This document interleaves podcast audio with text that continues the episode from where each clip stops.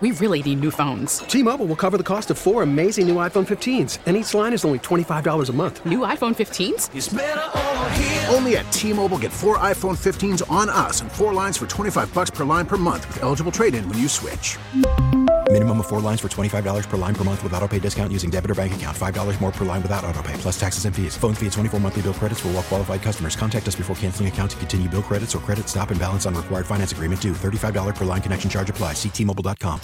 Local people, local stories. This is the All Local from 1010 Wins. I'm Lee Harris, and here are today's top local stories. New York City is getting its second licensed cannabis shop today. Like the first, it's down in the village. Unlike the first, it's owned and operated by a guy who also dealt with marijuana before it was legal. Darius Radzius with more from the village this morning. Roland Conner is a new owner of Smacked. I didn't want my son to get in trouble or walk down a path that I was walking. And so, you know, we went down this journey and said, let's find out how we can do this in a legal way. This is the first cannabis shop to open whose owner had a previous marijuana conviction. Council member Christopher Marte. For decades, throughout New York City, kids like me were scared. Scared of their own communities. This follows the opening of New York's first cannabis dispensary called Housing Works on December 30th on Broadway. Darius Radzius 1010 wins on 92.3 FM on Bleecker Street.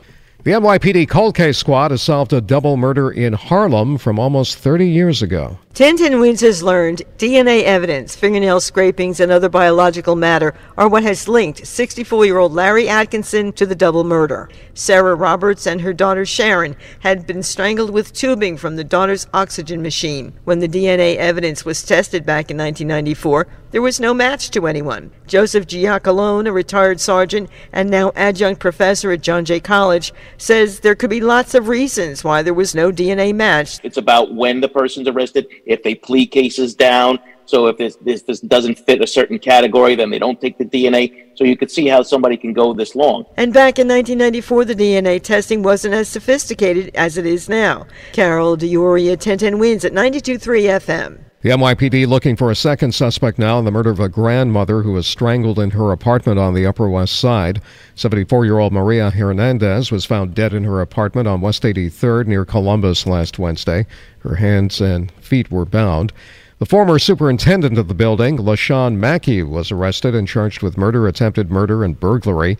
But investigators don't think he worked alone. They've released photos of a second man they suspect of involvement in the killing, and we'll put those up at 1010wins.com.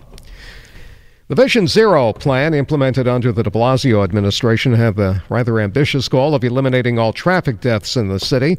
That goal, of course, was not achieved, and lately things to be, seem to be trending in the opposite direction. Jacob DeCastro is with Transportation Alternatives. We looked at the data for 2022, um, and we found that traffic crashes in New York City remain above pre pandemic levels, and 24% over fatalities are 24 24% higher than 2018, the safest standard vision zero. Transportation Alternatives says the solution to traffic violence is scaling more safe street projects up. The City Department of Transportation, for its part, says the safety of all New Yorkers remains DOT's number one priority. Mayor Adams heard about Chase closing some of its ATMs during non business hours because of rising crime and homeless people camping out in the vestibules housing the ATMs, and the mayor acknowledges it's his problem to solve. People don't want to walk into the ATM and see someone urinating, see someone screaming and yelling. That's people don't want to go through that. And that is what I am saying I need to stop because I don't want my ATM's closing down. The mayor didn't specify exactly what he intends to do about it. Chase has said they're hoping these closures will be temporary. LIRR service into Grand Central was supposed to start a few weeks ago, but there were ventilation problems, which have apparently been resolved now because service will begin tomorrow morning, but not full service. For the first three weeks, all that will be offered is a shuttle service between Grand Central and Jamaica. The MTA says this is so riders can get familiar with the new terminal, which was decades in the making. The first train out of Jamaica will depart at 10:45 tomorrow morning and pull into Grand Central at 11:07.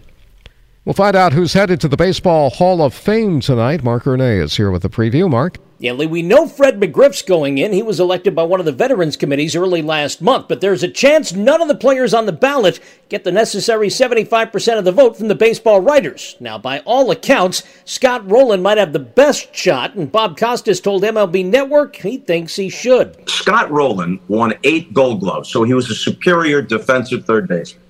And if you look at his slash line through the heart of his career and compare it to Brooks Robinson, he's a better offensive player than Brooks Robinson. But Costas added when it comes to the eyeball test. If we're talking about a sense of where they fall in baseball history, Robinson was a no brainer first ballot. Rolen somebody you got to think about. And we'll find out who's going to Cooperstown just after 6 o'clock tonight. Mark Ernay, 1010 Wins Sports on 92.3 FM. Thanks for listening to the All Local from 1010 Wins. And for the latest news, traffic, and weather, tune to 1010 Wins, visit 1010wins.com, or download the Odyssey app to take us wherever you go. We really need new phones. T-Mobile will cover the cost of four amazing new iPhone 15s, and each line is only $25 a month. New iPhone 15s? Only at T-Mobile get four iPhone 15s on us and four lines for 25 bucks per line per month with eligible trade-in when you switch.